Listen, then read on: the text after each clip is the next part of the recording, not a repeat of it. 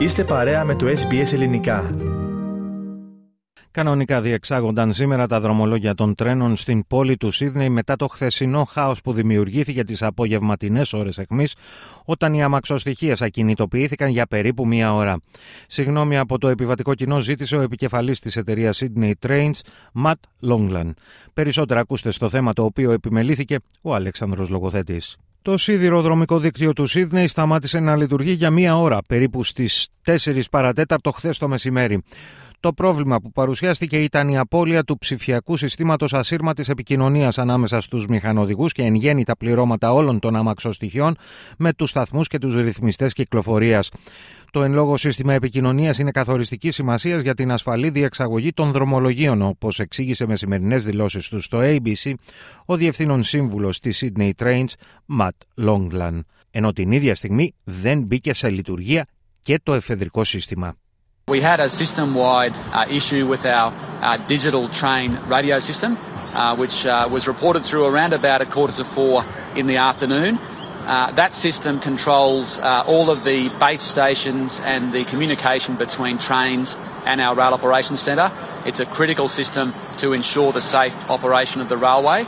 Uh, that system uh, was designed to automatically cut over in this kind of incident. Uh, that cutover didn't happen. Ο κ. Λόγκλαντ σημείωσε ότι η βλάβη οφειλόταν σε κάποιο ελαττωματικό εξάρτημα του δικτύου υπολογιστών και σύμφωνα με τις πρώτες εκτιμήσεις δεν οφείλεται σε κυβερνοεπίθεση. Um, our early uh, indication from our engineering reports overnight is that it wasn't cybersecurity related, this incident. Uh, it was a failed component um, in one of our uh, IT systems. αν και η κυκλοφορία των αμαξοστοιχείων αποκαταστάθηκε μετά από μία ώρα λόγω της χρονικής στιγμής που συνέπεσε με την απογευματινή ώρα εχμής στο δίκτυο παρουσιάστηκαν και πολύ σημαντικές καθυστερήσεις και μεγάλος συνοστισμός επιβατών.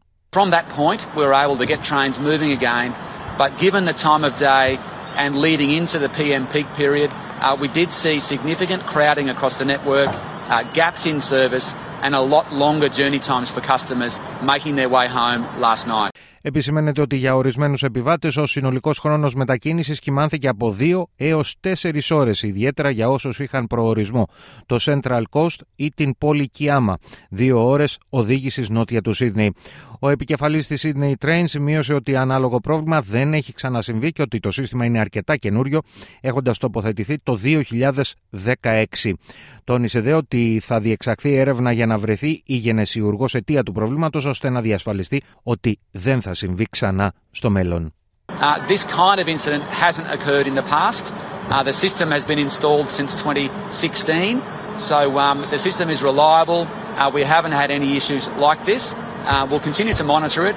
We'll investigate the root cause to make sure that, uh, that this sort of thing doesn't happen again. Ζήτησε συγγνώμη από το επιβατικό κοινό για την ταλαιπωρία που υπέστη, αν και υπογράμμισε ότι η ασφάλεια των δρομολογίων είναι η πρώτη προτεραιότητα της εταιρεία και για το λόγο αυτό αποφασίστηκε η διακοπή τους. I want to say on behalf of Sydney Trains that we absolutely apologise for the incident yesterday.